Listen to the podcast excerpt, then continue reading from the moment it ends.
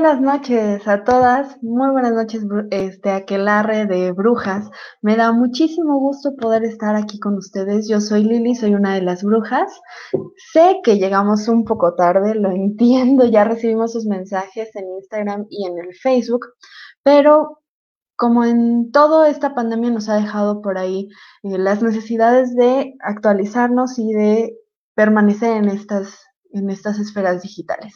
Así que tuvimos algunos problemas técnicos, pero el diálogo continúa, los sábados de webinar continúan en Brujas, así que me da muchísimo gusto poderles dar la bienvenida a este sábado, a este sábado de diálogos feministas para Brujas Digitales.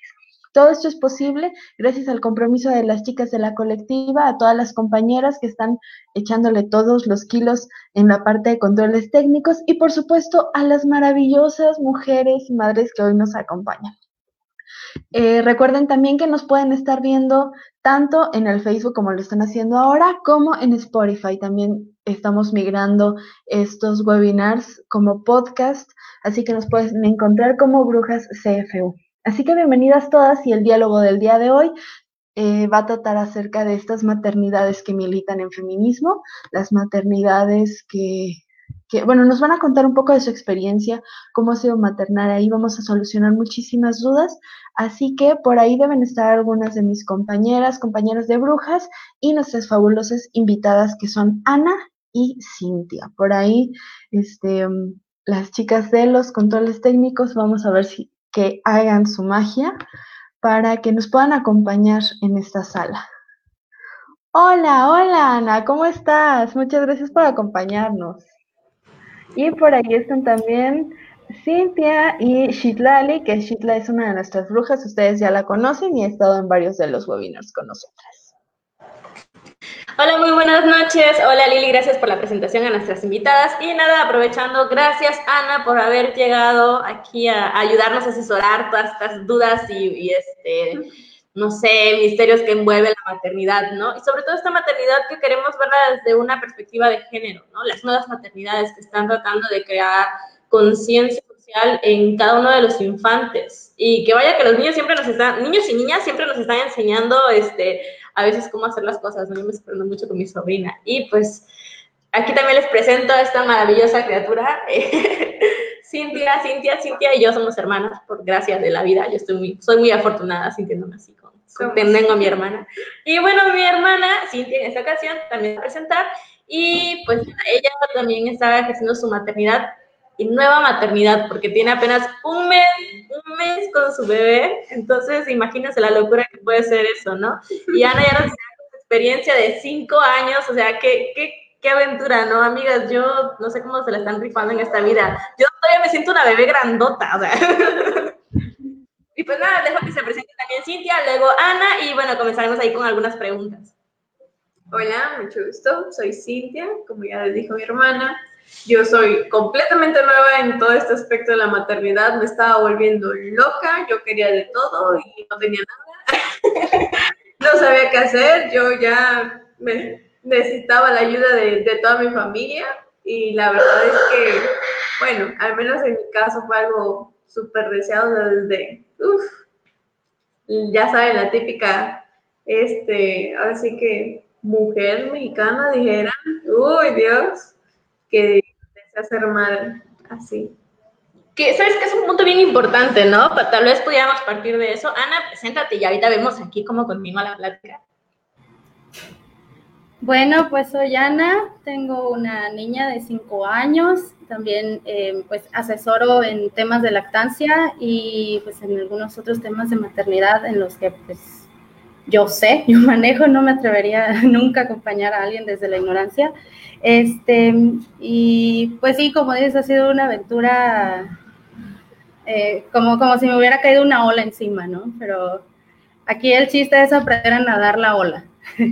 eh, lo que dice Cintia es muy, muy importante que hay que estar contenidas, tener una familia, este, para un niño se necesita toda una, una aldea, ¿no? Entonces, este, bueno, partir desde ahí y desde, eh, desde la maternidad deseada, para que una maternidad pueda ser expresamente feminista necesita este, el deseo y la decisión, ¿no? Claro, y creo que eso es un, buen tema de arranque. ¿Qué piensas? O sea, existe ¿no? este constructo social alrededor de la mujer tan fuerte de creer que una mujer nace para ser madre y que si no es madre, entonces es una mujer incompleta, ¿no? Y estamos quienes este, en esta aventura de la vida de siendo mujeres no queremos ser mamás. Y eso no nos hace menos mujeres, ni me siento incompleta por no querer ser mamá. Amigos, yo veo a este bebé y digo, lejos. Y es un bebé muy tranquilo. Es un bebé hermoso, pero, pero no. Quiere. Y, se respeta, ¿no? Son sus pensamientos diferentes, ¿no? A pesar de que ustedes digan, tenemos la misma crianza, la misma estructura social, la misma casa y todo, pero son dos posicionamientos diferentes. Entonces, la importancia de la maternidad deseada y la importancia de deshacernos de estos estereotipos de género que nos están implantando esa idea este, taladrando aquí en el centro de que las mujeres tenemos que ser madres. Porque, tiene tan arraigada también. Claro, y que porque si no eres madre, ¿quién te va a cuidar? O sea, espérame, espérame para empezar, no se tienen hijos para que te cuiden, ¿no? Para cuidarlos. Entonces, sería muy bueno platicar de eso. Dinos desde su experiencia, cómo se sintieron, ¿no? Al momento en el que este constructo social de la maternidad les toca. Ana, si quieres empezar, te cedemos la palabra. Bueno, este, yo como decía Cintia, yo sí tenía en mi proyecto de vida, pues, ser madre, ¿no? Pero me llegó un momento en el que yo estaba como, sí estaba lista, sí me sentía lista para ser mamá y por eso fui mamá, pero no estaba planeada para ese momento, sinceramente. Es, mi, mi 0.1%, mi hijita. Y, este, y bueno, fue un shock, ¿no? Fue un shock total porque entre que, bueno, pero es que está esto que sí quiero, pero está en este momento en el que yo no lo planeaba y el chiste es que eh, no me llevó mucho a tomar la decisión, ¿no? Como, no, no, no fue para mí tan difícil como para algunas mujeres. Yo también ya tenía como bien, este, no aprendido, tenía como bien claro también que la maternidad, si no la deseabas, pues existe el aborto, ¿no? Entonces, eh, desde ahí nace mi maternidad, ¿no? Desde una decisión completamente libre pero eh, pues me fui encontrando con algunas trabas, más que nada del entorno, no tanto de la propia maternidad, ¿no? Y pues me empecé a empapar de información de lo que estaba pasando con mi cuerpo, con mi hija, y lo que era aparte traer al mundo una persona, ¿no? Porque no es nada más, este, pues, eh, en lo que camina y ya, ¿no? Es, un hijo es un compromiso de décadas. Yo, yo, yo sigo siendo la bebé de mis papás, entonces, date una idea, ¿no?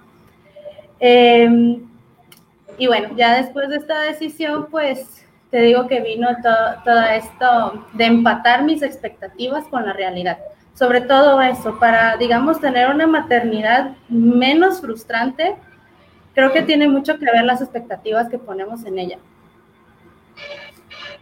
Claro. creo que hablar de eso es bien importante, sobre todo teniendo eh, ya en puerta el 28, que es el marco de la despenalización y legalización del aborto en América Latina y el Caribe. ¿No? Es bien importante que hablemos también de estas maternidades, maternidades deseadas, como lo mencionaba Ana, como lo mencionó Cintia en algún momento, y ustedes sí veían eso en su proyecto de vida, este, y que, que existe la opción, ¿no? También de que hay mujeres que están a favor del derecho a decidir y que aún, aún, creo que muchas veces en el imaginario social de quien no está inmersa o inmerso en feminismo, este, cree, creen este imaginario permite creer que, se contrapone una maternidad con el derecho a decidir y con estas dos madres este, excelentes, eh, creo que podemos ver esa contraparte también, ¿no?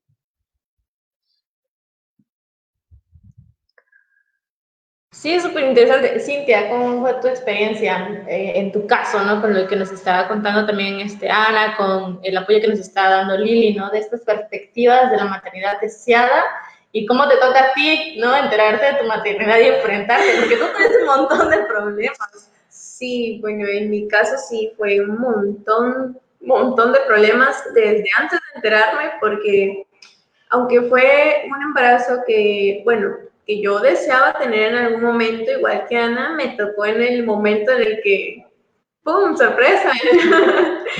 y uno de, ching, pues ya está aquí y lo deseo. Entonces, yo conocía perfectamente la otra opción que tenía, porque en mi casa, pues hablamos las cosas como son, ¿no? Claramente, y tienes estas opciones, tú eliges qué es lo que quieres, qué, con qué es lo que vas a poder, este, ahora sí que vivir, ¿no? ¿Cuáles son tus opciones? Que estés cómoda y que puedas seguir adelante con lo que tú quieres hacer realmente. Entonces, pues yo hablé con mi familia claramente y les dije, yo sí lo quiero tener. O sea, yo no sabía ni qué era en ese entonces, ni cuánto tiempo tenía de, de embarazo, de gestación, pero yo dije, adelante, y es lo que yo deseo hacer. Y pues aquí estoy, aventadísima en el ruedo.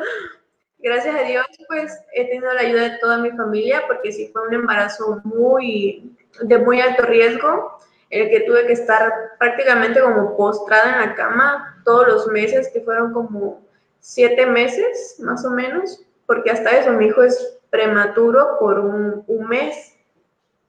Entonces me enteré casi a los dos meses y el resto tuve que estar en cama. Desde el principio era un dolor insoportable porque es mentira que te dicen que la maternidad no duele, que este es mentira completamente Falso.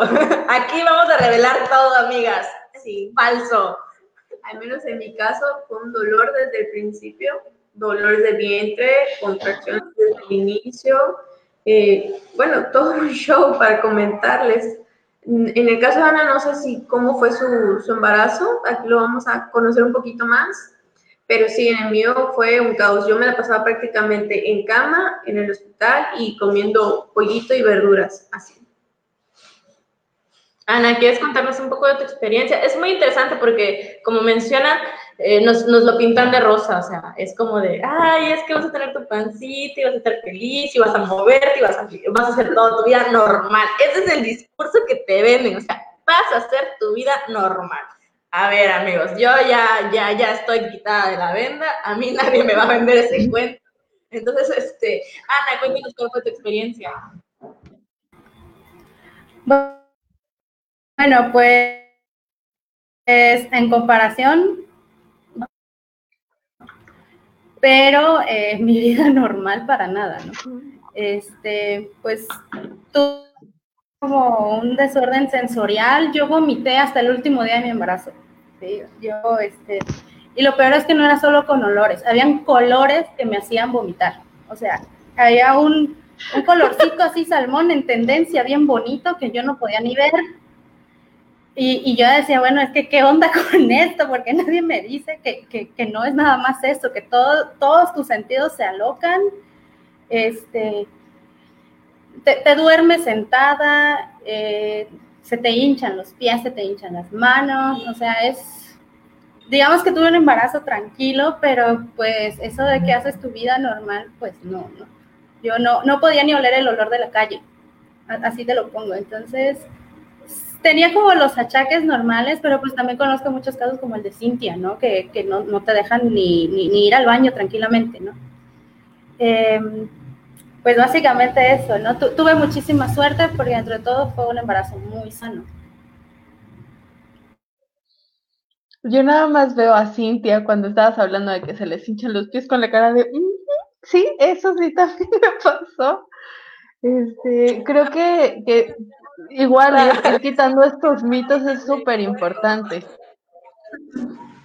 Sí, es que la verdad, bueno, en mi caso sí fue, aparte de que estaba postrada, estaba tomando medicamentos, o sea, los miles de medicamentos, el dolor, yo tenía que, me tenían que acompañar al baño, me tenían que sentar prácticamente, pararme, volverme a llevar a la cama y checar que yo respirara, así, prácticamente durante todo el embarazo. Algo, algo muy interesante, y yo creo que ustedes obviamente nos van a poder explicar, es que hay una diferencia marcada, una tendencia entre nuestras madres, nuestras abuelas, al acceso a la información que se tiene para entender tu embarazo, cómo cambia tu cuerpo, cómo respondes a ciertos estímulos, por qué está cambiando. Y yo me quedé perpleja cuando Cintia me dijo de repente, o sea, somos cuatro hermanos, yo soy la de en medio, sigue ella, luego el chiquito, tengo una sobrina, creo que hay experiencia de vida aquí, ¿no? Por así ponerlo. Y de repente me dice ella, ¿sabes qué? Es que ahora mis riñones ya no están aquí abajo, están hasta acá arriba. Y yo, ¿qué? ¿Cómo? O sea, me estás diciendo que dentro de tu cuerpo todo, todo a mí como me da, me da un asco, ¿sabes? Saberlo nada más. Entonces, ¿cómo es que tus órganos, amigas, si ustedes no sabían esto, entérense. Cuando están en un embarazo, todos los órganos se les mueven de lugar. Entonces, igual está súper súper cool. Cuéntenos un poco de cómo fue para ustedes esta experiencia dentro del acceso a la comunicación, ¿no? A entender sus procesos. Ana. Eh, bueno, pues como dices, ¿no? Yo, yo de por sí no soy de aventarme así a, ciegas, ¿no? A, donde voy, aunque sea, me informo tantito y pues tuve nueve meses, ya, ya te imaginarás.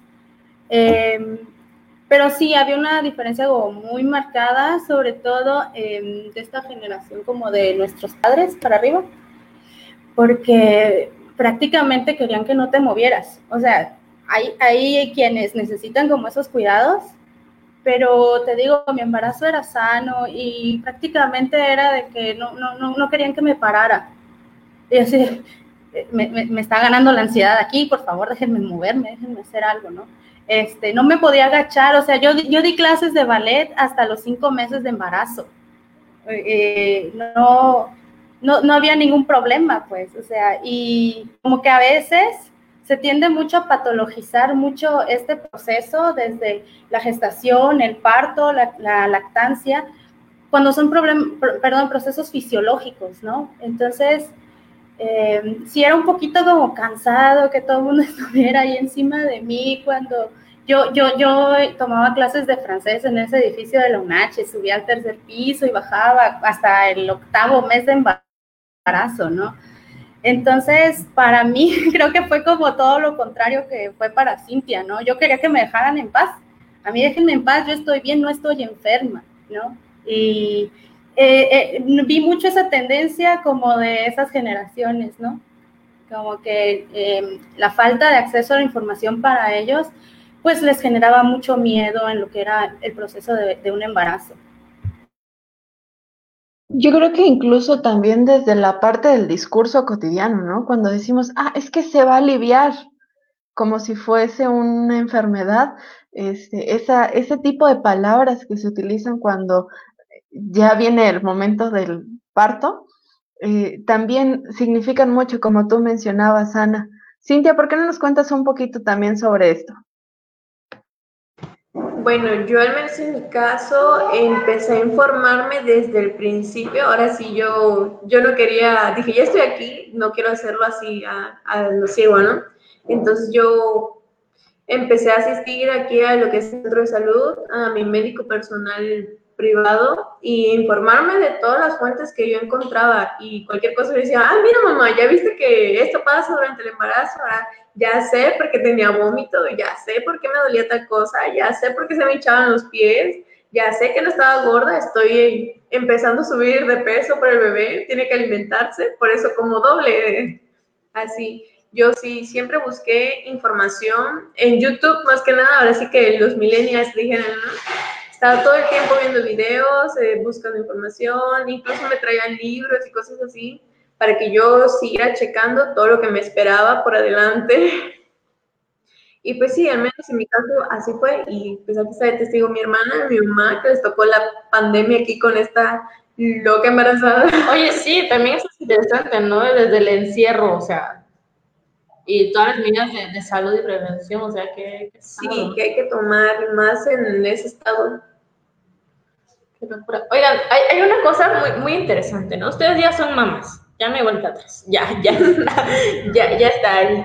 Pero, ¿qué pasa con su maternidad? O sea, ¿cómo, ¿cómo la experimentan? ¿Cómo la viven? ¿Con qué propósito? Hablando de este cambio generacional entre el acceso a la información, también hay un cambio generacional de cuidados, ¿no? De la maternidad como tal.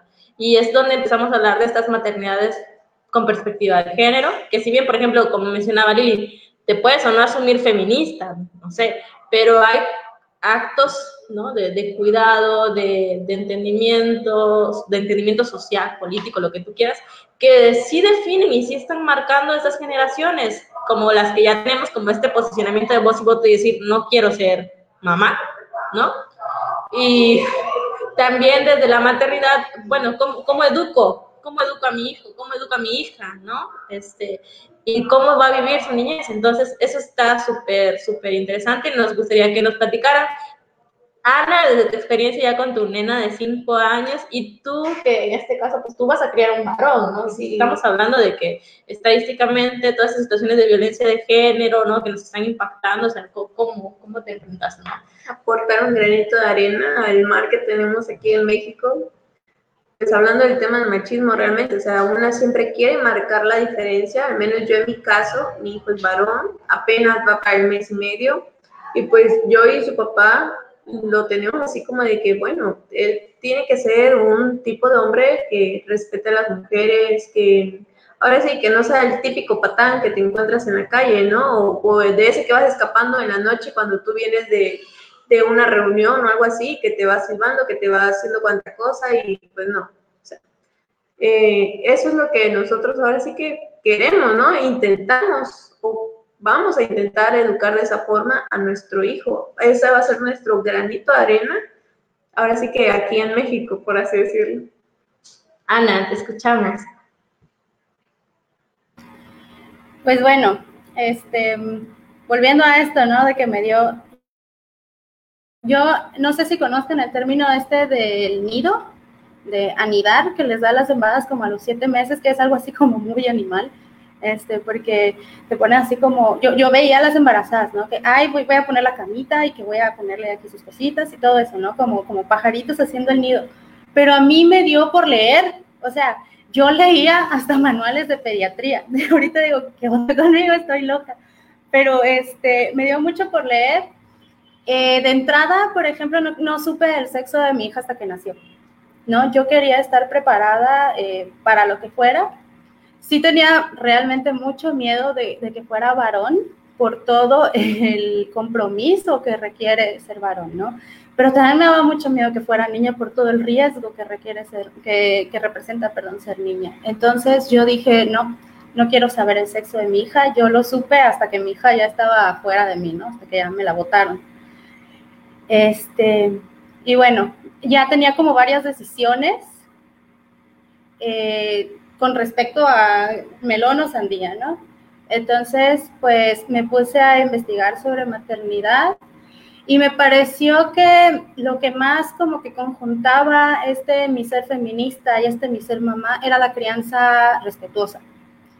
Eh, no sé si estén eh, al tanto de, de, de, lo que lleva esta crianza, pero básicamente habla de entender los procesos de los niños para poder ayudarlos a desarrollarse, ¿no? Esta cuestión de que, ay, pues mi bebé llora mucho, este, que, que necesita abrazos, que necesita el pecho, que sí necesita este, estar todo el tiempo oliendo a su mamá, generando oxitocina, pues todo eso me, me ayudó como para ir armando este rompecabezas que estaba haciendo antes de que naciera mi hija.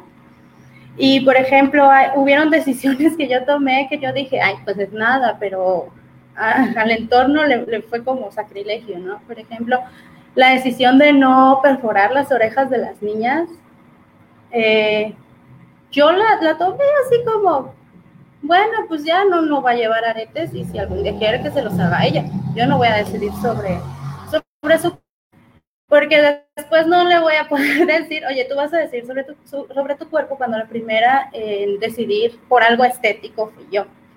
Entonces, así fui como, cuando encontré esta, esta forma de crianza, para mí fue un tesoro, ¿no? Yo, era, abrir una cajita y, y, regalársela al mundo. Para mí eso es este, lo que implica mi maternidad, porque a la vez eh, viene este tema que decía Cintia, ¿no? Este, quiero enseñarle a respetar, quiero enseñarle a que se respete a sí misma, quiero enseñarle a que ponga límites, pero luego está el entorno que no, no podemos cambiar. Y entonces aquí es donde surge para mí muy, muy importante la, la figura de la tribu, ¿no? Porque la tribu no es solo este apoyo entre madres, sino también una socialización entre los pequeños que les permita entender que se puede crear desde otro entorno, ¿no? Entonces, para mí esto, esto de la crianza respetuosa fue la que vino como, a, quería para mi hija y para su entorno. Creo, Ana, que es, bueno, te felicito mucho por, por esta decisión de llevar así la crianza, ¿no? Creo que es muy, muy importante porque están criando seres humanos mucho más funcionales, ¿no? Este, yo no soy mamá, pero afortunadamente vengo de, de una madre que tuvo un, embarazo deseado, que tuvo, soy, soy de esas hijas eh, bien planificadas así con, con calendario y toda la cosa. Entonces, creo que todos estos procesos de vivir tanto la maternidad con amor y, enseñar a que las infancias que están creciendo este, vengan con, este chip ya implantado de sus derechos, sus emociones también, ¿no? Que, que, sepamos reconocer nuestras emociones. Es muy importante la chamba que están haciendo. Por aquí tenemos algunos comentarios para ustedes. Eh, nos están diciendo, Jared Vargas nos dice que le da muchísima emoción poder escucharlas y les manda muchos corazoncitos. Monse Matus también dice encantada de escucharlas y por ahí tenemos algunos corazones también. Eh, Esmeralda Castillo dice, qué hermoso es verlas brindando esta información. Creo que, como, como se los mencionábamos, es súper importante. Y a las chicas y mamás también que están viendo este live, porque eh, hay muchas mamás, sobre todo, que, o, mujeres que están interesadas en esta parte de la maternidad y maternar en feminismo, nos están viendo. Entonces, recuerden que tenemos el espacio también para preguntas y respuestas acerca de esta eh, de cómo estamos, cómo están ustedes viviendo y cómo se puede sobrevivir también a estos espacios, qué técnicas podemos utilizar y cómo quienes no somos mamás también podemos echarles la mano a ustedes.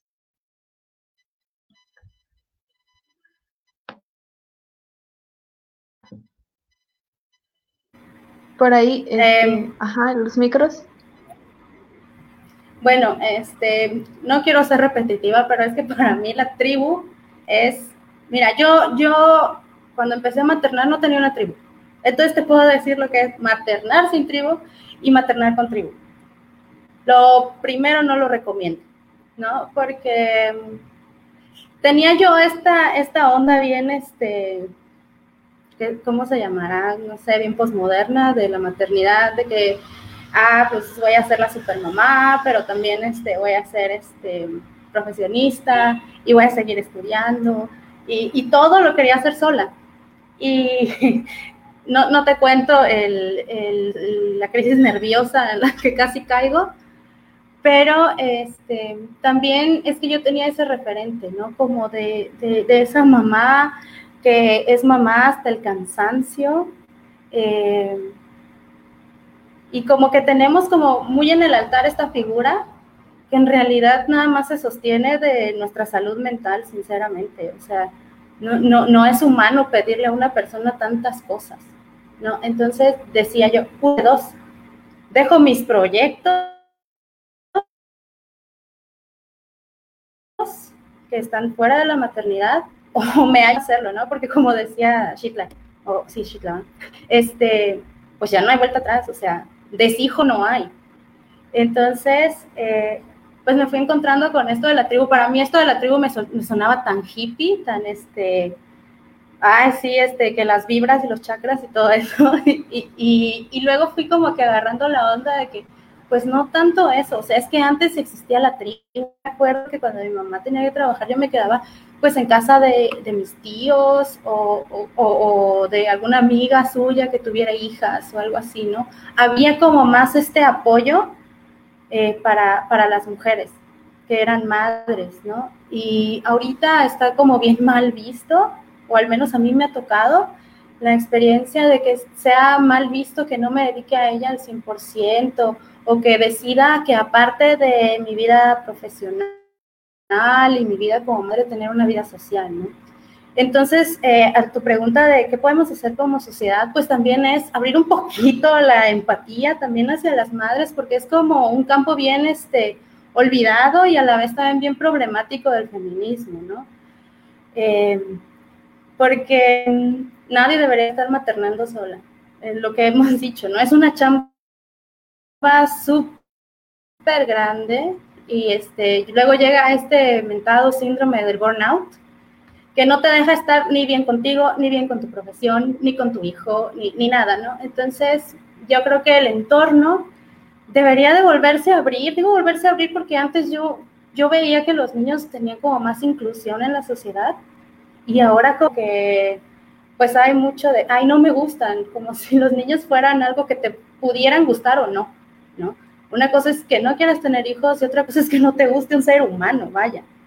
Eh, ese, ese sería yo el, planteamiento que pondría a todas esas personas que no quieren ser madres, que están en todo su derecho de no querer ser madres, em, pero también que se cuestionen qué tanto este, en, su, en su capacidad o en su derecho de, de dar sus opiniones están rezagando a otras mujeres que están maternando. Bueno, este, yo estoy de acuerdo contigo en ese punto de la familia, que es muy, muy importante. También tenemos una mamá aquí escuchando. Una familia. Nuestra tribu, amigas. Bueno, pues es que eso también es parte de, de seguir viviendo en contingencia, ¿no? Y seguir viviendo en esta onda del COVID-19 que ya duró 50 mil años y ya todo el mundo está desesperado, desesperada. Pero e, estas cosas son las que pasan en nuestra realidad y en nuestra casa. Ladran los chuchos, este, se atraviesa la gente.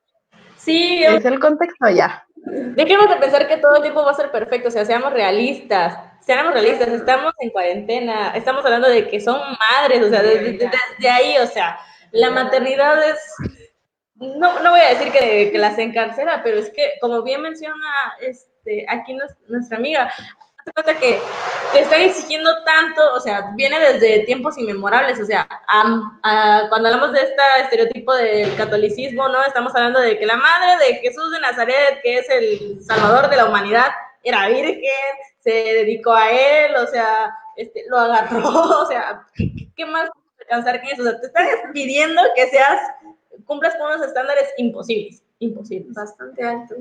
Y te piden que seas toda la vida madre, hija, hermana, em, amiga, antes que ser tú misma, ¿no? Es súper, súper mega fuerte. Y cuando hablamos, por ejemplo, cuando nos, nos comentas de esta necesidad de, de, la tribu y de cómo se ha estigmatizado, bueno, es que sí, realmente eh, a las mujeres se les pide un rol que es, es opresión, es opresión. Y si no cumples con eso, todo te, todo te critican te critican que, que por qué no lo cuidas 24/7, te critican que por qué no lo dejas con sus abuelos, por qué no convive con tal, que por qué lo cuidas de tal esto, por qué no le das el otro, porque le, todo, todo, todo, O sea, ¿qué, ¿qué pasa? ¿Qué le pasa? Sí tenemos que cambiar ciertos estándares. Ok, perfecto. Está bien. Empecemos por quienes no podemos, o sea, no tenemos, no es nuestro hijo y estamos hablando de, de la maternidad ajena. O sea, empecemos por eso, ¿no? y todos se creen expertos en el momento. Así, la verdad. Bueno, eh, regresando al puntito anterior de la familia, realmente en mi familia, que fue mi, gran apoyo, está esta controversia también en la que empecé ya no quiere tener hijos y pues yo sí tengo uno. Y llegamos al punto a veces, porque en todas las familias pasa, obviamente, en el que decimos, bueno, es que si tú no quieres, ¿qué tanto estás opinando, no? O sea, y déjenme decirles que también es totalmente válido porque nosotras pues no somos tampoco expertas, ellos tampoco lo son, pero pues ahí vamos aprendiendo los unos de las otras. Así como decía, ¿no? De que igual la tribu y las madres solteras, pues también madres solteras, madres así que con pareja y todo, también son como que un poquito desechadas de la sociedad en cierto aspecto y sí, pues llega a doler incluso, porque pues una está acostumbrada a tener su vida social, de que salgo con mis amigas o salgo a correr o hago esto o lo otro, y pues tienes que dejar de hacer ciertas cosas, lo que es verdad, de que te tienes que enfocar ahora sí que en el nuevo integrante de la familia. Y pues sí empiezan como que a alejarte, pero pues es cuestión de uno saber establecer tanto las prioridades como la parte sentimental también, al menos en mi caso, mis amigas, gracias a Dios, este, tengo varias pasando por la misma etapa y tengo otras tantas que pues realmente no me alejaron, no, nunca me dijeron, ay, es que es mamá, ya no es lo mismo contigo, ¿no? O sea, son personas maravillosas que incluso aquí están al pie del cañón conmigo diciéndome, ¿cómo estás? ¿Cómo vas? ¿En qué te ayudo? ¿No? Cosas así. O ya tráeme al sobrino un día y tú vete a dormir o cosas así.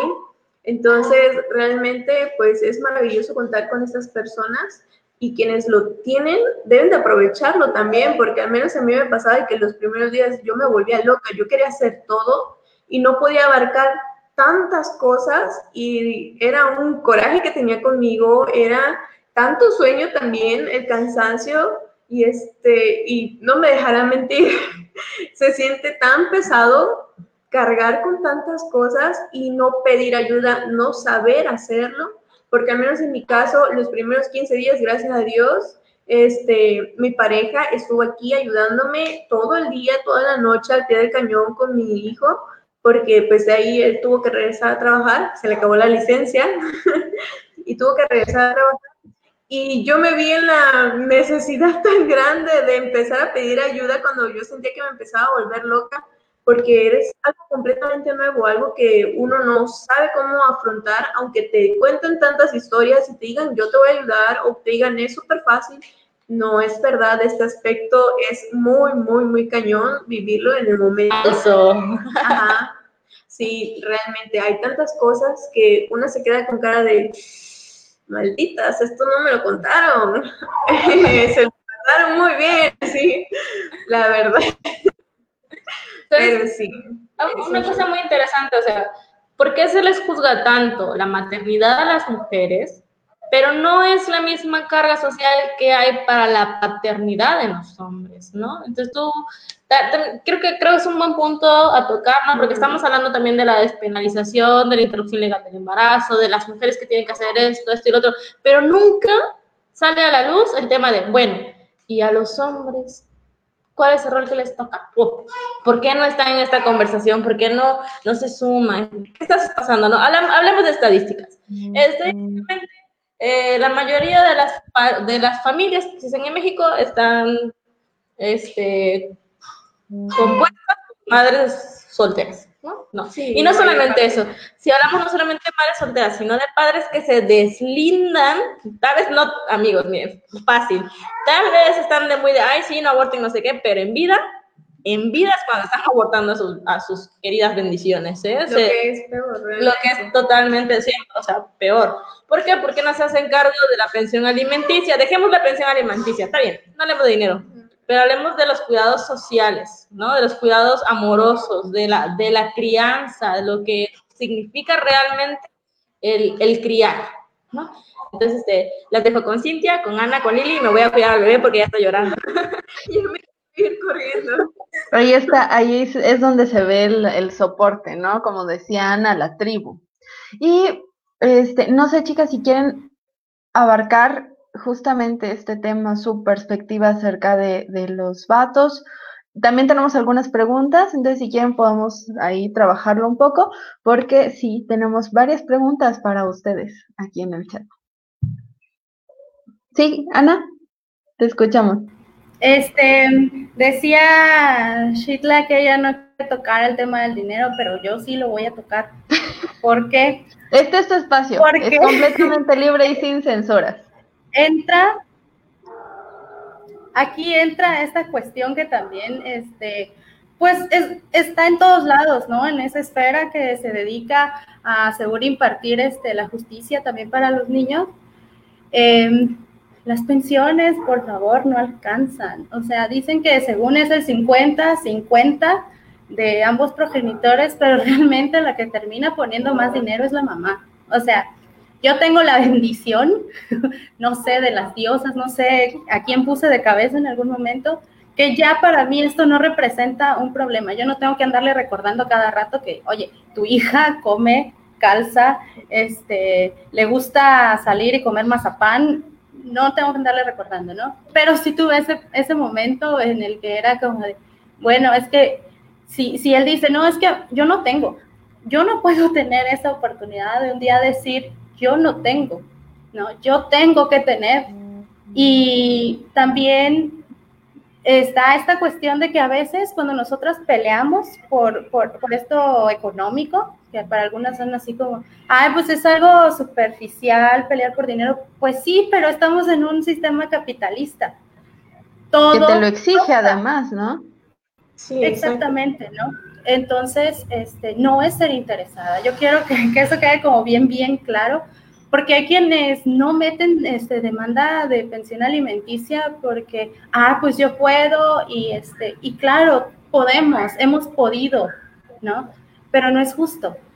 No es justo que porque tú puedas se deslinde esta otra persona que tu hijo no, no lo arrancaste de un árbol, por Dios, o sea. Entonces, este, a veces es un tema un poquito espinoso esto de la pensión y me gustaría que dejara de serlo, ¿no? Que, que, que lo vieran realmente como lo que es, que es el derecho del menor, que es el derecho sí. de ser sostenido económicamente por ambos eh, progenitores, ¿no? Y llevar una vida con dignidad también, ¿no? Yo como, este, ¿cómo decirlo? Este, si tenemos en cuenta que es, se dice, ¿no? Que está el 50 y 50.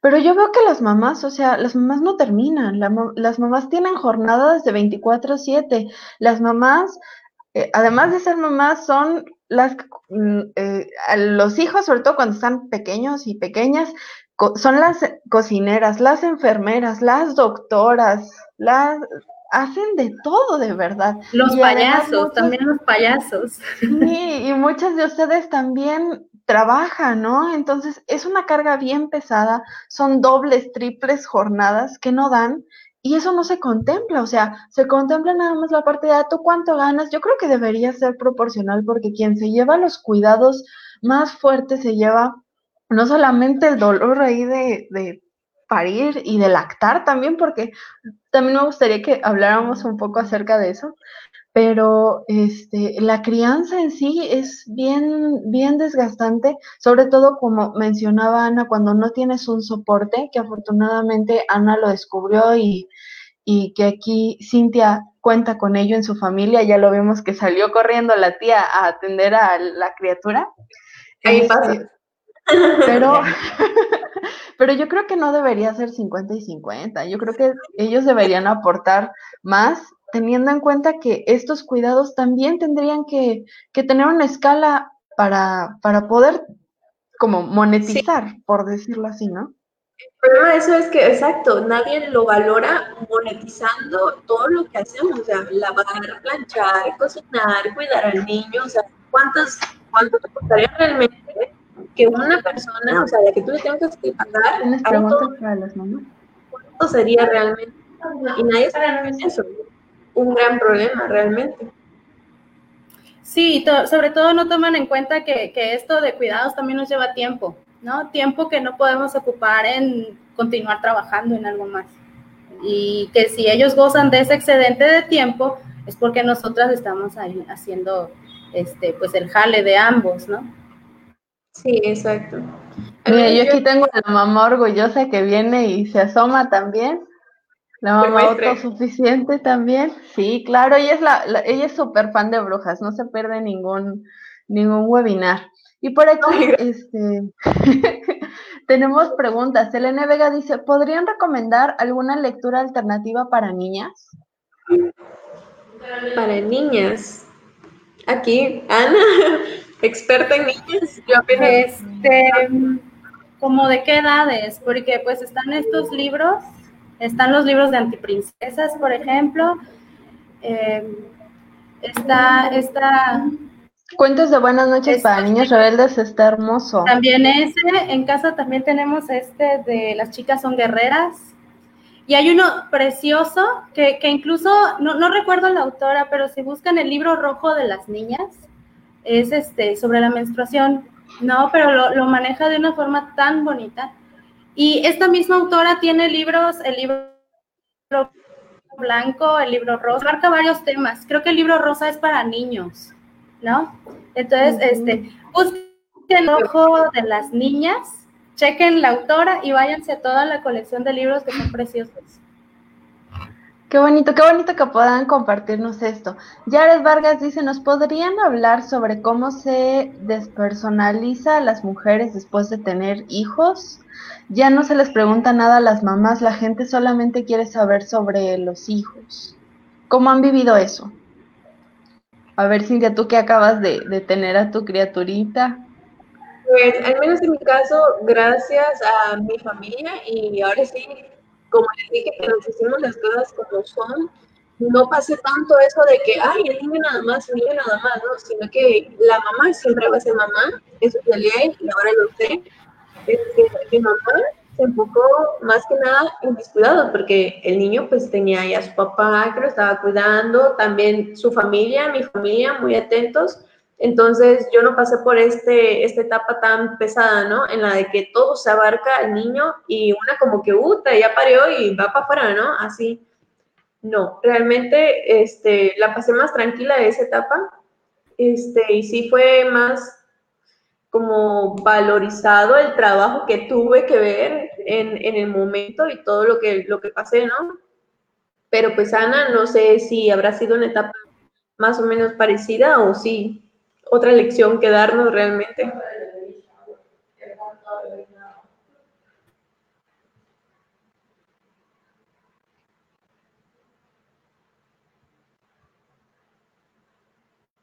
Ok, creo que estamos teniendo pequeños problemas técnicos. Bueno, a ver, no pasa nada. Yo, este, hay algo de lo que sí quiero hablar. Por ejemplo, miren al baby. Esto pasa en todo, no, se preocupen.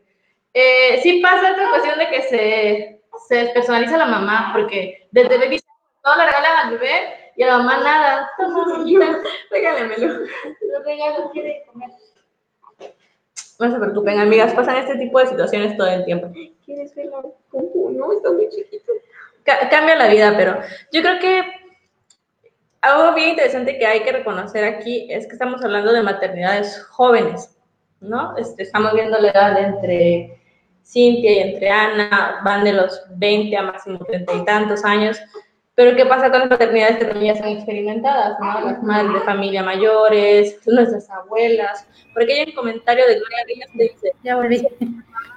Hola, Hola de nuevo.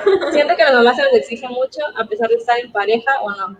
Después de trabajar o de hacer nuestras cosas, está el atender a los críos. Y es bien difícil y cansado. Claro, por supuesto. Se nos olvida como seres humanos, de repente somos máquinas de, de maternar. Sí, llega, llega como ese momento que, que nos, nos, estaban preguntando, ¿no? De, de, te conviertes en la mamá de, no en este, no, se, en, en, algún momento ya no tienes nombre, este, eres la mamá de, ¿no? Eh, también, eh, pues yo sí también tuve la fortuna alguna vez de, que mi tía me llegaba a ver a mí, ¿no? Este, de tener algún familiar que me llegara a ver a mí.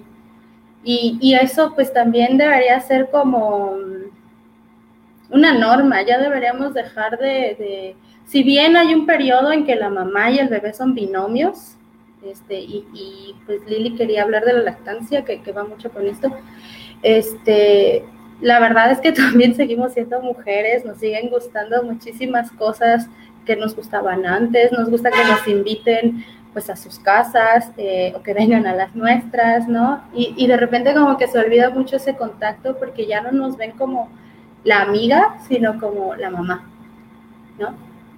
Y, y aparte se tiene como un concepto muy aburrido de lo que es la mamá, sinceramente. Sí, fíjate, eso es, es bien interesante porque yo creo que pasa en todos lados. Incluso es algo muy común en Chiapas, en plan, este, cuando van a se reúnen o algo, te preguntan, ¿de quién eres? ¿no? ¿De, de quién eres? Como si va, va, tan ligada este sentido de pertenencia, pero no de humanidad. Y luego, ¿qué pasa con las, con las maternidades, como decía hace rato, maternidades jóvenes? ¿no? Estamos este, en un nuevo esquema también social, porque eh, de repente mi hermana le hace bromas a su hijo, está súper bebé, y te estoy diciendo que le hace bromas este, que tal vez yo diría, ay, que no te pases, no somos bien este, llevaderos, así ponerlo Pero este, y mi mamá de repente le dice, oye, no le digas eso, ¿no? le dice, ah, estás apestosito, ¿no? Cuando lo van a bañar, cosas así, pero por decir algo muy ligero, ¿no? Pero, ¿por qué quitarle o por qué eh, poner el sentido de, diría, diría María José, no soy una señora? De repente como que te quieren quitar la, la luz, la chispa, como te vuelves mamá y ya no puedes ser tú misma, tienes que ser pulca, recatada, perfecta, eh, una cosa, pero mira, cuadrada, cuadrada, más no poder. Ahorita no, joven, ahorita no. Por aquí tenemos un comentario de Esmeralda, dice, tengo duda, soy tía de un niño pequeño, pero me da pendiente qué cosas podría decirle para impulsar sus habilidades sin afectarle o recaer en los estereotipos de género. Por ejemplo, me doy cuenta que cuando son bebés, la familia o amigos siempre le dicen, en el caso de los niños, va a ser muy guapo y va a tener muchas mujeres. Me molesta un poco eso y siento que son esponjas, absorben todo lo que les digan y quedan en su subconsciente. Bueno, pues aquí este, tenemos que entender que los adultos somos referentes de, los niños, ¿no? Entonces, si bien, pues eso lo vamos a encontrar en todos, en lados, también a mí hay cosas que me molestan mucho que, mencionen a mi hija, ¿no? Como de, ah, pues eh, te vas a ver sexy con esto, y así, tienes cinco años, no, necesita verse sexy mi hija, nadie necesita verse sexy para acabar pronto, ¿no? Pero este, como adulto de referencia también podemos haber otros adultos que le digan, pues sabes qué, eso es lo que piensan algunos adultos, pero no todos lo pensamos así, ¿no? Este, eso es lo que yo he tenido también que trabajar mucho con mi hija, porque ella me dice, no, es que en mi escuelita, por ejemplo, me dijeron que el azul es de niño. No, y le digo, pues, ¿te gusta el azul? No, que sí. A mí también me gusta el azul, le muestro mis vestidos azules, por ejemplo. Este, eso, ¿no? Ser un referente activo del niño. Eh, esto lo había yo este, escuchado de, de, otra mamá, que yo no era mamá en ese entonces, y ella decía, bueno, es que a tal niño le pegan. Y ella decía, yo como adulto, como adulto referente, puedo llegar y decirle, es que sabes qué, esto lo hacen tus papás, pero no pasa en todo el mundo. Entonces, para que no le tome como una ley de vida y que también te empiece como a hacer este contraste entre dos visiones opuestas, ¿no? Claro, romper un poco, o sea, romper los estereotipos desde el núcleo. A ver, te están diciendo que tú no puedes jugar con muñecas, ¿por qué?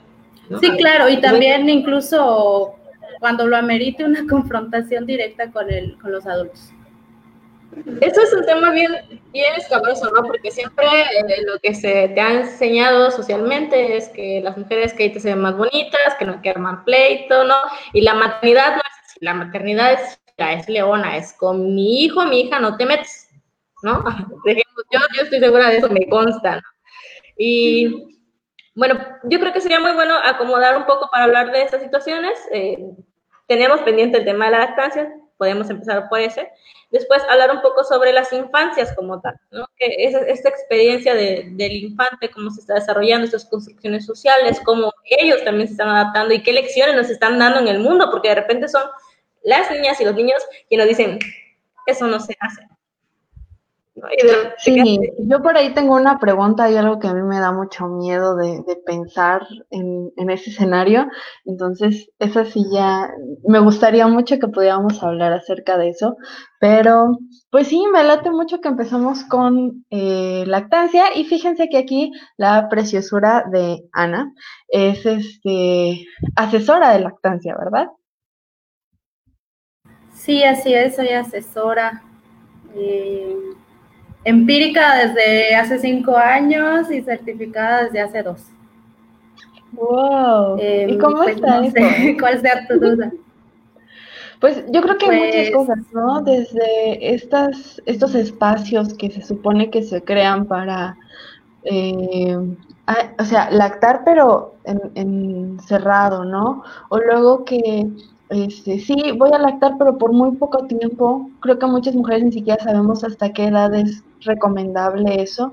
Ya se ha hablado un poco de los beneficios a nivel salud de poder, este, de alimentar con eh, leche materna, que son, son muchos, pero también no sabemos como que hasta qué edad, hasta cuándo, y hay este, este punto clave, ¿no? De que siempre se ve mal a las mamás cuando van lactando, sobre todo en público, como si eso fuera malo, como si este fuera sucio incluso, o sea, se ha notado mucho eso eh, a ojos de la sociedad, ¿no?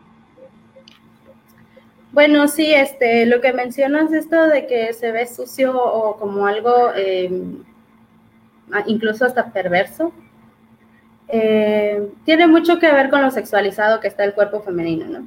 Eh, específicamente el pecho femenino. Pero, o sea, si estamos aquí en 2020 con tanta gente, ha sido porque desde hace más de 10.000 años hemos podido alimentar a nuestras crías con nuestro propio cuerpo, ¿no? Entonces, creo que hay que cambiar mucho esa visión porque también es lo que mantiene los índices tan bajos de lactancia en nuestro país. Muchas mujeres no mamantan en público por pena, ¿sí? O, o este, quieren tapar al bebé y el bebé ya no se deja tapar. Hay una, hay una edad en la que ya el bebé te va a mandar a volar tu mantita y ahí acabó la lactancia y es una pena, es de verdad una pena que tenga que acabar tan pronto una lactancia con todos los yo creo que los beneficios como mencionas ya todos lo conocemos no de entrada lo que la mayoría de las madres quieren cuando está cuando se enteran que están embarazadas es lactar. ¿por qué? porque ya tenemos bien eh, bien aprendido esto no ahora de la edad pues no hay una edad fija para destetar ¿no? Eh, se, ha, descubierto, porque eh, los estudios sobre lactancia pertenecen a este siglo. Antes era algo así como tantita evidencia científica y 90% mito. Entonces, eh, se ha descubierto que en los dos primeros años de vida, el cerebro crece como nunca más en nuestra vida va a crecer y necesita los nutrientes de la leche materna. Entonces, por eso se establece que hay un mínimo de dos años los primeros seis meses, lactancia materna exclusiva, el mínimo dos años y de ahí hasta que mamá y bebé quiera. estudios antropológicos demuestran que hay culturas en las que el destete está por ahí de los siete años. Entonces, este, puede ocurrir entre cualquier, en cualquier momento entre los dos y los siete años y es meramente cultural. Y este, Ana, ¿qué les comentarías precisamente a las mamás? Tú como asesora de lactancia, ¿qué nos puedes compartir? ¿Qué les puedes Bueno, ahorita en este momento en la pantalla pues no está Cintia, pero estoy segura que cuando termine el live, porque quedan colgados por ahí, nos va a volver a ver o va a escuchar. ¿Qué les recomendarías a las mujeres que son mamás este, sobre esta onda de la lactancia? Pues volvemos a esta, ¿no? De tu cuerpo, tu decisión. O sea, si tú quieres lactar, eh, infórmate, ¿no? Si no te puedes informar, busca ayuda. Eh, hay muchos mitos que hacen que las lactancias se queden estancadas o de plano no inicien. Está este del dolor, que si bien es cierto que puede llegar a doler, eh, no es necesario pasar por dolor, ¿no? hay técnicas para amamantar, pero pues los medios, normalmente tú ves una película, no ves a alguien amamantando ves a alguien dando un biberón, ¿no? Entonces, estos referentes sociales pues no nos ayudan mucho, entonces necesitamos muchísimo abrirnos a la información. Este, ese como primer paso, ¿no? El, te informas, tienes el 90% de la batalla ganada, porque eh, la información es poder. Entonces, eh, no va a llegar el médico a decirte que Ay, no, hay, hay, hay, comentarios así que he escuchado, ¿no? Que tu leche es aguada. No entiendo qué te refieres con eso, pero bueno, eso no existe. O que se te va la leche por un susto, o que eh, no produces leche. Que se corta, ¿no? Que si comes no sé qué se corta o... Si no es luz, no te la van a cortar, o sea, es, es, es, proceso también fisiológico y aquí vuelvo a lo mismo, ¿no? De la patologización, o sea, está tratado como si fuera una enfermedad. Y la lactancia en realidad, cuando la dejamos fluir y le dejamos la información suficiente, no va a darte mayor problema, ¿no?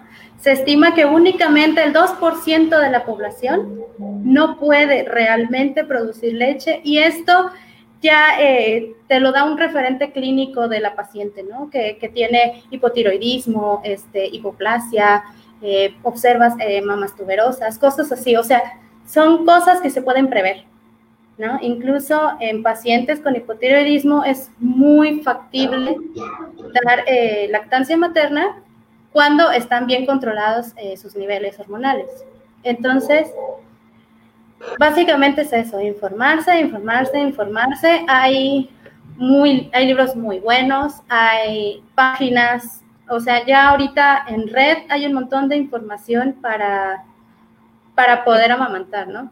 Em, también diría que eh, cuando nazcan los bebés, yo diría que los hospitales deberían de regalar unos tapones para oídos, porque este, vas a escuchar cada cosa, de verdad es que es, que es tener un hijo y entrar a la edad media, en serio, de nuevo.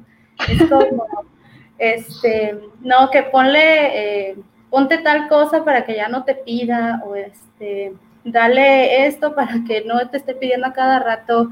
La lactancia es a demanda, el único que sabe cuándo tiene hambre es el bebé, el único que sabe cuándo se llenó es el bebé. Entonces es mucho respetar eh, las decisiones de las mujeres. Yo no estoy en contra de que decidan este, dar leche artificial, por ejemplo. No. Yo no estoy en contra, lo que sí estoy en contra es que lo decidan a partir de la desinformación. O sea, acérquense a la información, contrasten y vean qué es lo mejor para ustedes, ¿no? Pero, este, Lamentablemente, muchos nuestros índices sí están basados en esto, ¿no? En la desinformación total y ojalá fuera solo, pues ahora sí que de este sector, pero la bata blanca también necesita actualizarse muchísimo. Claro, claro, entiendo perfectamente y te agradezco muchísimo que nos hayas platicado un poco de esto. Ojalá que todas las, las mujeres que desean ser mamás y, y, quienes ya lo son puedan acercarse a esta información o acercarse a, a, la asesora de confianza, ¿no? A la que vean con más confianza y, y puedan aprender un poquito más de ello. Sí, claro, y sobre todo, ¿sabes qué? Después de, de que deciden esto, ya no las paras, o sea, es, es un sentimiento de poder, de, de, tener todo en contra y que tú de todos modos lo logres y nada más este, sales triunfal así por la alfombra roja de, enfrente de todos los que te dijeron que no ibas a poder, eso no, con nada lo comparas, ¿no? Mira, ya regresó Cintia. Cintia, ¿cómo, ¿cómo está tu criatura? Bien, gracias a Dios. Tenía Solo, ahora sí que él es muy tranquilo, gracias a Dios. Solamente cuando tiene hambre y sale corriendo, como siempre. ¿Y tú cómo te has sentido en este, en este mes, en este primer mes? En este primer mes eh, descubrí muchas cosas que realmente te lo pintaban muy bonito, que ves como en las películas, cosas así de que, ay, le está dando pecho a su hijo, ay, que no sé qué, o las ves, ¿no? En, en la calle y que con su mantita, como decían, cosas así. Y al menos yo, les digo, como me informé todo lo que pude, dije, yo le voy a dar pecho a mi hijo en cuanto pueda y todo lo que pueda, porque al menos yo no le pude dar los primeros 15 días porque estaba tomando medicamentos, porque si fue un embarazo de alto riesgo, tuve preeclampsia, eh, se me subió la presión, o sea, hubo de todo, fue un show. Casi ya no me ven aquí en este bonito programa, Así que sí, sí fue algo que no me esperaba realmente. Entonces yo, yo tenía mi plan mágico de, no, el primer día yo empiezo a darle pecho y que crezca bonito y típico, ¿no? Y también me encontré con esto de que no, este se quedó con hambre, dale fórmula, tu pecho no lo llena, este, no, es típico de que yo he escuchado de que ya tienen dos años, no, eso ya está, ya está tomando sangre, eso ya es agua, cosas así cuando realmente uno no se informa, se lo cree, se lo cree porque yo cuando no me informaba de casa, yo lo dije en, en, algún momento, no, eso ya, ya es agua, ¿no? O sea, ¿cuánto tiempo puede estar el niño? O sea, ya tiene dos, tres años y sigue pegado a la chichi, dijera, ¿no? Pero este, es completamente falso. Lo importante es informarse, porque yo igual como loca viendo videos, buscando lo de la la Asociación de Pediatría, o sea, viendo todo lo que podía ver, respecto a eso, porque yo dije, ¿qué voy a hacer? ¿Qué voy a hacer? Si no me sale leche y si no le puedo dar, y si esto y si lo otro, este, yo no le quiero dar fórmula, pensaba yo, y que en algún momento le he tenido que dar realmente, como les comentaba, por los medicamentos, y, y, tampoco estoy en contra de eso, ¿no? Porque hay niños que igual no pueden tomar el seno materno por esto de que son intolerantes a la lactosa o alguna otra cosa que hay que estudiar antes, hay que hacer estudios antes y se les tiene que retirar, ¿no? Entonces no estoy en contra de eso, sino que estoy completamente a favor realmente de que si puedes darle pecho y todo lo que puedas darle, adelante, es lo mejor para tu hijo. Y realmente yo lo he visto porque por lo mismo de que, como les comentaba, yo no le pude dar, mi hijo era prematuro, nació con dos kilos y medio de peso y este, en los 15 días en que tomo fórmula, pues realmente no subió casi nada, ¿no? Y tenemos que ponerle la, la, primera vacuna, no se lo pudimos poner porque no alcanzaba el peso mínimo, o sea, y yo me estaba volviendo loca, la vacuna, la vacuna, y no se la podemos poner, ¿no? Y como estamos en comunicación con nuestros médicos, gracias a Dios, este, preguntamos, o sea, ya podemos empezar a darle pecho al niño, y nos dijeron, sí, adelante, ya pasó la etapa que tenía que pasar y empieza a darle. Tenemos una semana para que subiera 200 gramos, para que la siguiente semana le pusieran su vacuna correspondiente y no tuviéramos que esperar hasta el siguiente mes, ¿no? Por lo mismo de, la etapa en la que se van poniendo las vacunas. Pues en esa semana, que fue en la que le empezó a dar puro pecho, llegó a subir 600 gramos, o sea, más de lo que necesitaba y hasta entonces no deja de crecer. Yo le sigo dando puro pecho todo lo que puedo y ahora sí que si fuera lactancia materna exclusiva, yo sería completamente feliz. Y también es a la hora que él quiere, en el momento que él quiere y por la razón que él quiera. Ahora sí, porque a veces nada más lo quiere para dormir y se entiende, porque a veces es un bebé, ¿no? Hay que cuidarlo, hay que amarlo, hay que tenerle ese momento también. Y pues al menos les voy a decir, la verdad es que amamantar las primeras veces duele, realmente duele y eso nadie te lo dice. A mí nadie me dijo, no hombre, te va a doler, agárrate, ¿no? Se te van a partir los pesos. Se te van a partir. Nada de eso te lo dicen, porque lo tienen guardado. Díganlo, por favor, díganselo a las En exclusiva, Brujas está, ¿no? Te dice que. Falso, el tercer que encontramos aquí la maternidad, de la maternidad. La verdad que sí. Y yo tengo mi grupo de amigas que estamos en el mismo entorno, no sé si es por la edad o por el barrio o qué será, pero estamos en este momento en el que varias estamos empezando nuestra maternidad casi en las fechas seguidas, ¿no? Y nos vamos dando tips, nos vamos preguntando, oye, a ti te está pasando esto, oye, a mí me duele esto, oye, a mí me dieron esto, o yo le doy esto a mi hijo, de ocupo esta marca, shalala, me está ayudando. O sea, nosotras nos ayudamos. Y también los que no, ahí están de que, oigan, ya vieron esto, ya probaron esto, ¿no? Entonces a nosotros nos pasó de que a todas nos dolió y, y yo pregunté, oye, ¿a ti te dolió la primera vez? La segunda y la tercera también, decían ellas. Y varias pues es algo que pasa, se te estiran los pezones, pareces como en las imágenes esas que parece chiclito, sí, es verdad, sí pasa, sí pasa y el niño parece tiburón queriéndotelo arrancar también, o sea, te también, se te abren, es algo que tú nunca ni has visto, ni te han platicado ni nada, y espero que lo tengan muy en cuenta porque sí, sí sucede.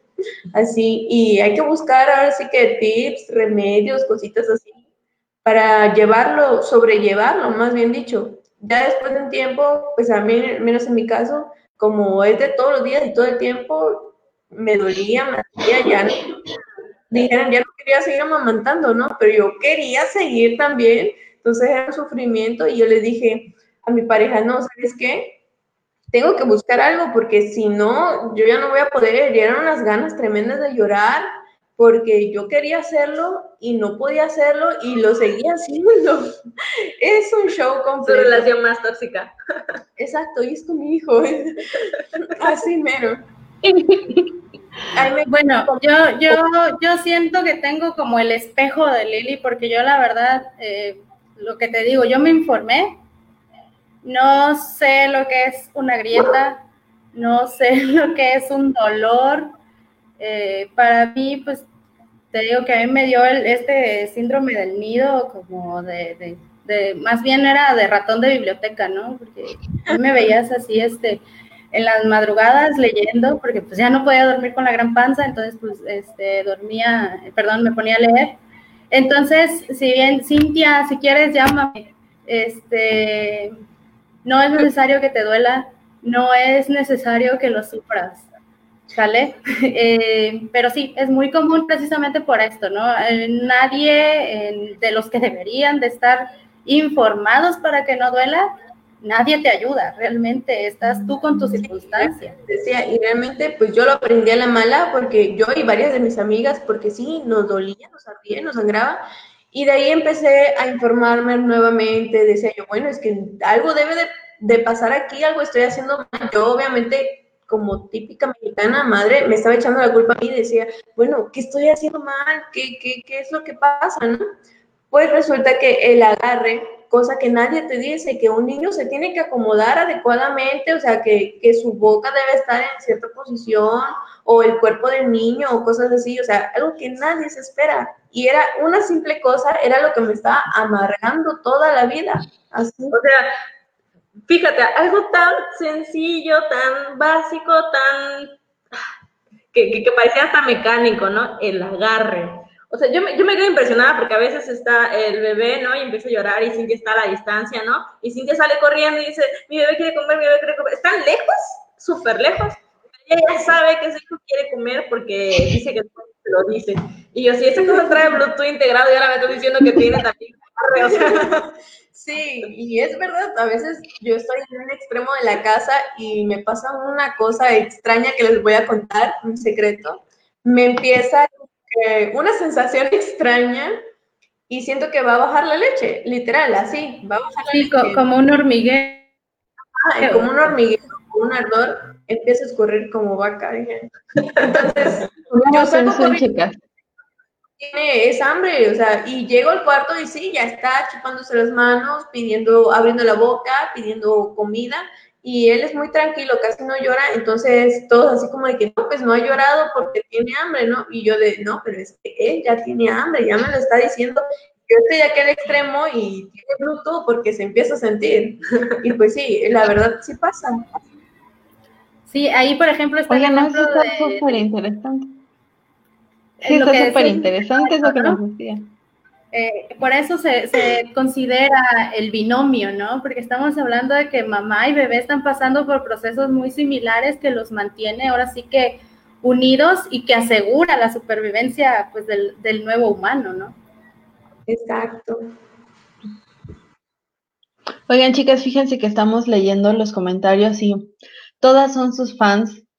Nos están diciendo que que aquí está su manada, que muchísimas veces por compartir todas sus experiencias, que la importancia de una maternidad deseada cuando crecen se nota y tienen muchísimos, muchísimos corazones por aquí y en los comentarios por ahí los van a poder ver o, o no sé si por ahí ya los eh, puedan estar viendo algunos, que es hermoso crear estos espacios.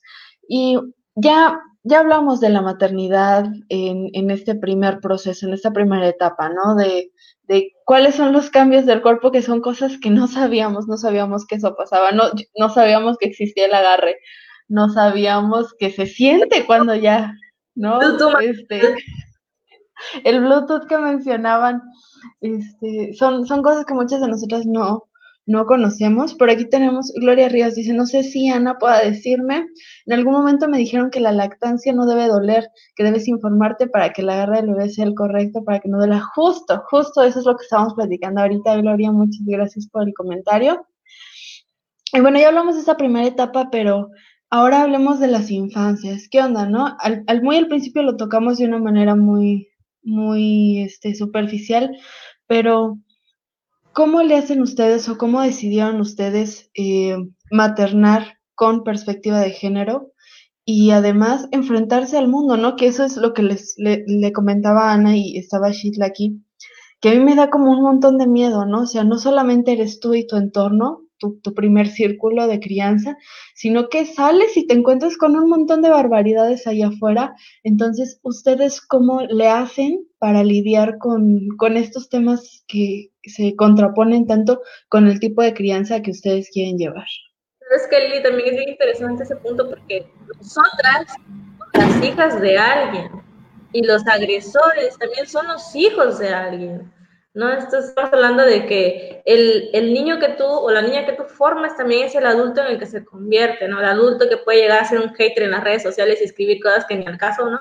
Y puede ser también esta mujer poderosa que está llegando y que te, te explica el mundo, ¿no? Te está revelando, ¿sabes qué? Esto mm, es, son procesos.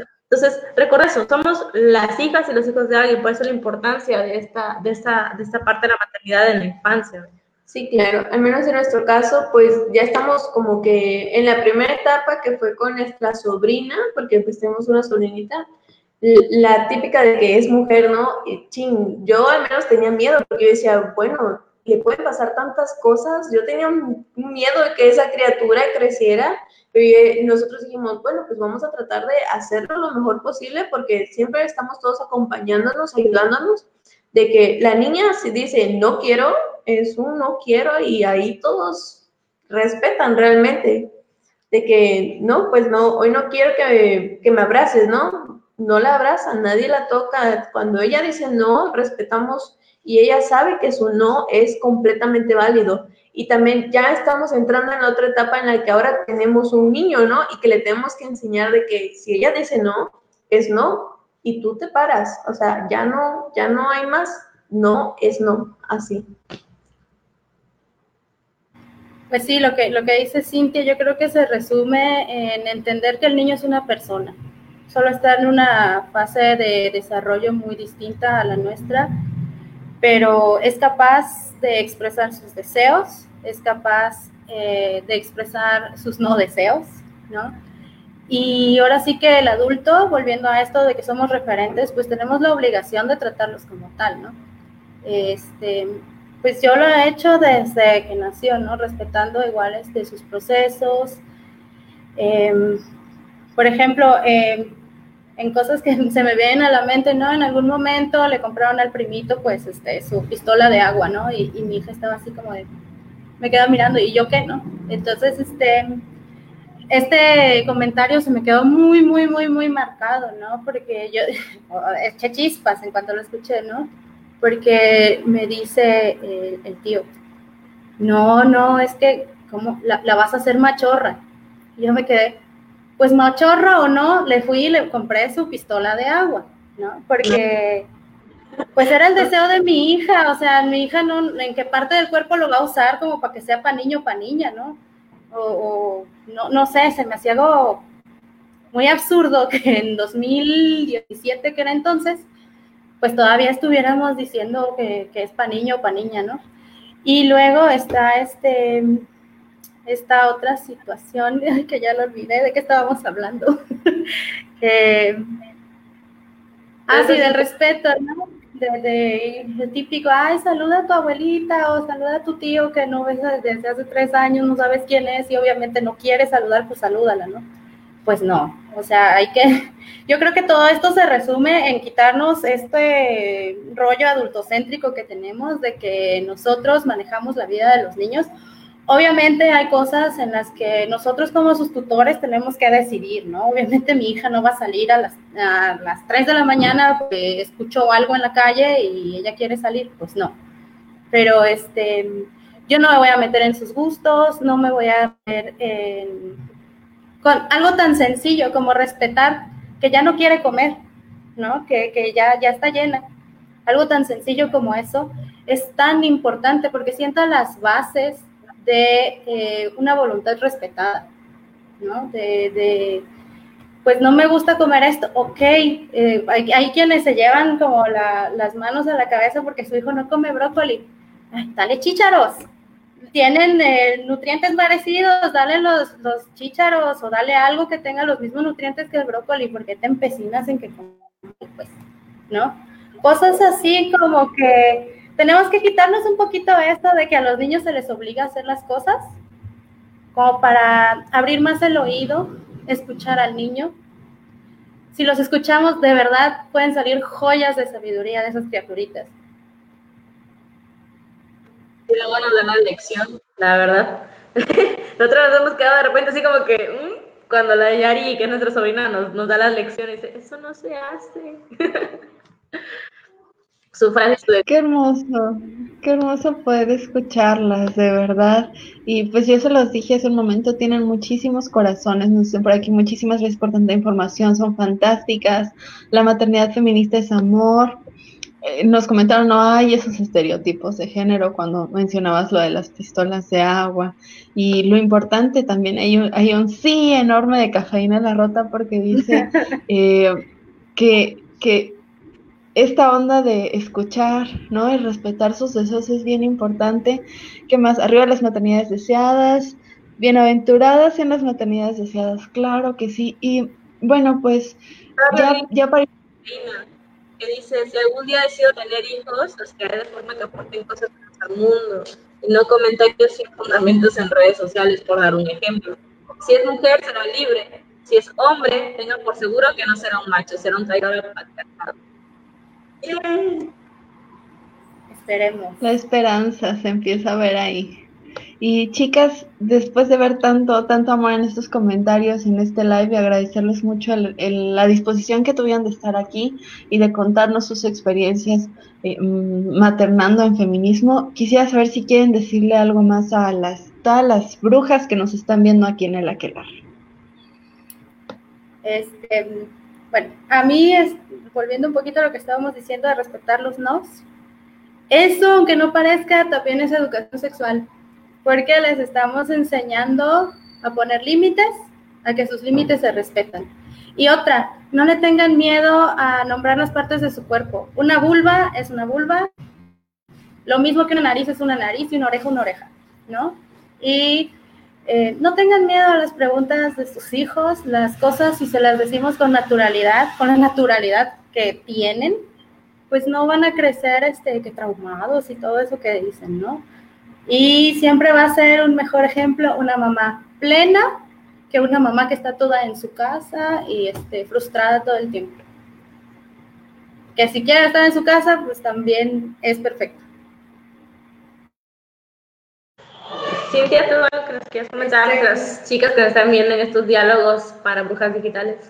Bueno, sí, pues ahora sí que por los dos lados, ¿no? Si ustedes están planeando tener una criaturita hermosa, realmente si lo desean así, pues adelante, con todas las ganas del mundo, ¿no? Échenle mucho trabajo, muchas ganas y adelante. Y si no, también recuerden que están totalmente en su libertad de no ser madres. Nadie las tiene que obligar, no sientan de este, este, ¿cómo se llama? Esta opresión de que la mamá de que, ay, ya quiero nietos, o que la tía, hija, ya te estás quedando, o alguna cosa, o estando embarazadas, o sea, ustedes saben a lo que me refiero perfectamente, no tienen por qué cargar con tantas cosas. Realmente, y las que son mamás, madres primerizas como yo, realmente no tenemos por qué cargar el cuerpo tanto aprendamos a pedir ayuda. Siempre tenemos una hermana, una mamá, una pareja, en mi caso, o una amiga que siempre está disponible, o sea, está dispuesta a brindarte ese apoyo, ese amor también, como lo haría cualquier otra persona de tu familia, realmente aprendamos a pedir ayuda, a dar las gracias también y a decir, quiero dormir, vente, cálate, este, para que me cuides a mi y yo me voy a dormir unas dos, tres horas, ¿no? Porque realmente es una cosa que, que pareciera, se ve tan fácil con las mamás, o sea, con mi mamá, yo lo veo de, ala, tuvo cuatro hijos y yo con no, estoy sufriendo. Y no, realmente es un trabajo muy cansado, muy pesado y, y ver todo lo que ellas hacen y todo lo que ellas lograron hacer, realmente yo me quedo con cara de, ¿cuándo voy a poder ser como ella? O sea, mi admiración total para los que ya son mamás y, y que tienen todo controlado, bajo control, o sea, no sé cómo lo hacen, y realmente, pues, yo. muchísimas gracias. Porque por el simple hecho de ser mujeres y de poder dar una vida y de decidir sobre si hacerlo o no, es wow, una cosa increíble. O sea, me quedo anonadada con tantas cosas que una tiene que experimentar, ¿no? Así, muchísimas gracias. Gracias a ti, gracias a Ana. Este, no sé, yo creo que de mi parte tal vez respetar la decisión. También, ¿no? Las mujeres que no desean ser madres no son mujeres incompletas, son mujeres que también están viviendo su vida, ¿no? Que también están decidiendo cómo vivir sobre, sobre eso. Recordar que los infantes a veces pecamos de adultocentrismo. Creemos que tenemos la solución de todo, que sabemos cómo tienen que hacer las cosas, ¿no? darles la libertad. Y yo nunca fui más poderosa que cuando me dijeron que podía hacer cualquier cosa. Y lo hice, ¿no? Entonces no limitar, no limitar a las niñas, no limitar a los niños. Va, ya subido un árbol, súbete, a cuidar, te voy a cachar, te voy a cachar si te cacho. No pasa nada. Sí, que, que, quieres ser un astronauta, tú vas a ser astronauta, ¿eh? Bellas, o sea, no, no limitar a las infancias, no, no caer en este adultocentrismo de, de decir, es que tú no puedes hacer eso porque por esto y esto y otro, o sea, no, ¿por qué? ¿Por qué, ¿Por qué hacer eso? No, no pecar de eso. Y tal vez por último, recordarles que las familias son diversas. Ahorita tenemos aquí a dos mujeres extraordinarias, que son de familia, pero también hay familias como parentales, familias de mujeres lesbianas, de, de homosexuales, este, familias queer, de todo, de, de uno, este, de, por ejemplo, no sé, una abuela y, y, un hijo, o sea, una hija. Entonces, hay muchos tipos de formas de familia, también eduquemos en eso, ¿no? Eduquémonos en eso nosotros, eduquemos en eso a las infancias para el respeto. Yo creo que eso sería como las últimas de mi parte. Un placer de a Ana, Cintia, qué, qué rico escucharlas, qué rico platicar, gracias por estos momentos. A todas nuestras seguidoras que están viendo, las chicas de Brujas, las chicas de Morita, de México, de, este, de Chiapas, a las chicas de María Verde que están en todo el país, este, mil, mil gracias, de verdad. Lili. Pues yo Estoy, soy fan, soy fan de ustedes dos, la verdad. Este, un reconocimiento enorme para toda la chamba que hacen. Y este, pues muchísimas gracias a todas las personas que nos vieron en este, en este diálogo. Estuvo muy, muy chido. Esperamos que se lo hayan pasado muy bien. Muchísimas gracias, Ana. Muchísimas gracias, Cintia, por haber estado eh, con nosotras en este diálogo feminista para brujas digitales y por compartir su tiempo, su conocimiento, su experiencia maternando también. Y creo que todas nos vamos con mucho aprendizaje y mucha reflexión acerca de las maternidades en feminismo. Y para todas nuestras brujas, recuerden que este, este espacio de diálogos feministas para brujas digitales sigue. Tenemos muchos temas en puerta. Esperamos contar con todas ustedes para las nuevas sesiones. Recuerden que estamos en, bueno, en este el Facebook, que es donde se está transmitiendo Brujas Colectivas Feministas Universitarias. Y tanto en Spotify como en Instagram aparecemos como arroba brujascfu. Así que muchísimas gracias, gracias a todas las que comentaron, nos encanta leerlas de verdad. Les enviamos mucho amor sororo a través de estas pantallas y recuerdan que se va a caer porque lo vamos a tirar. Y el último dato, este en vivo tuvo 61 reacciones positivas, además de 102 comentarios, 28 veces compartidos y un alcance de 1.765 personas, chicas. Éxito. Muchísimas gracias. Con unas estrellas. Y nada, nos estamos despidiendo. Muchas gracias. Adiós. Bye.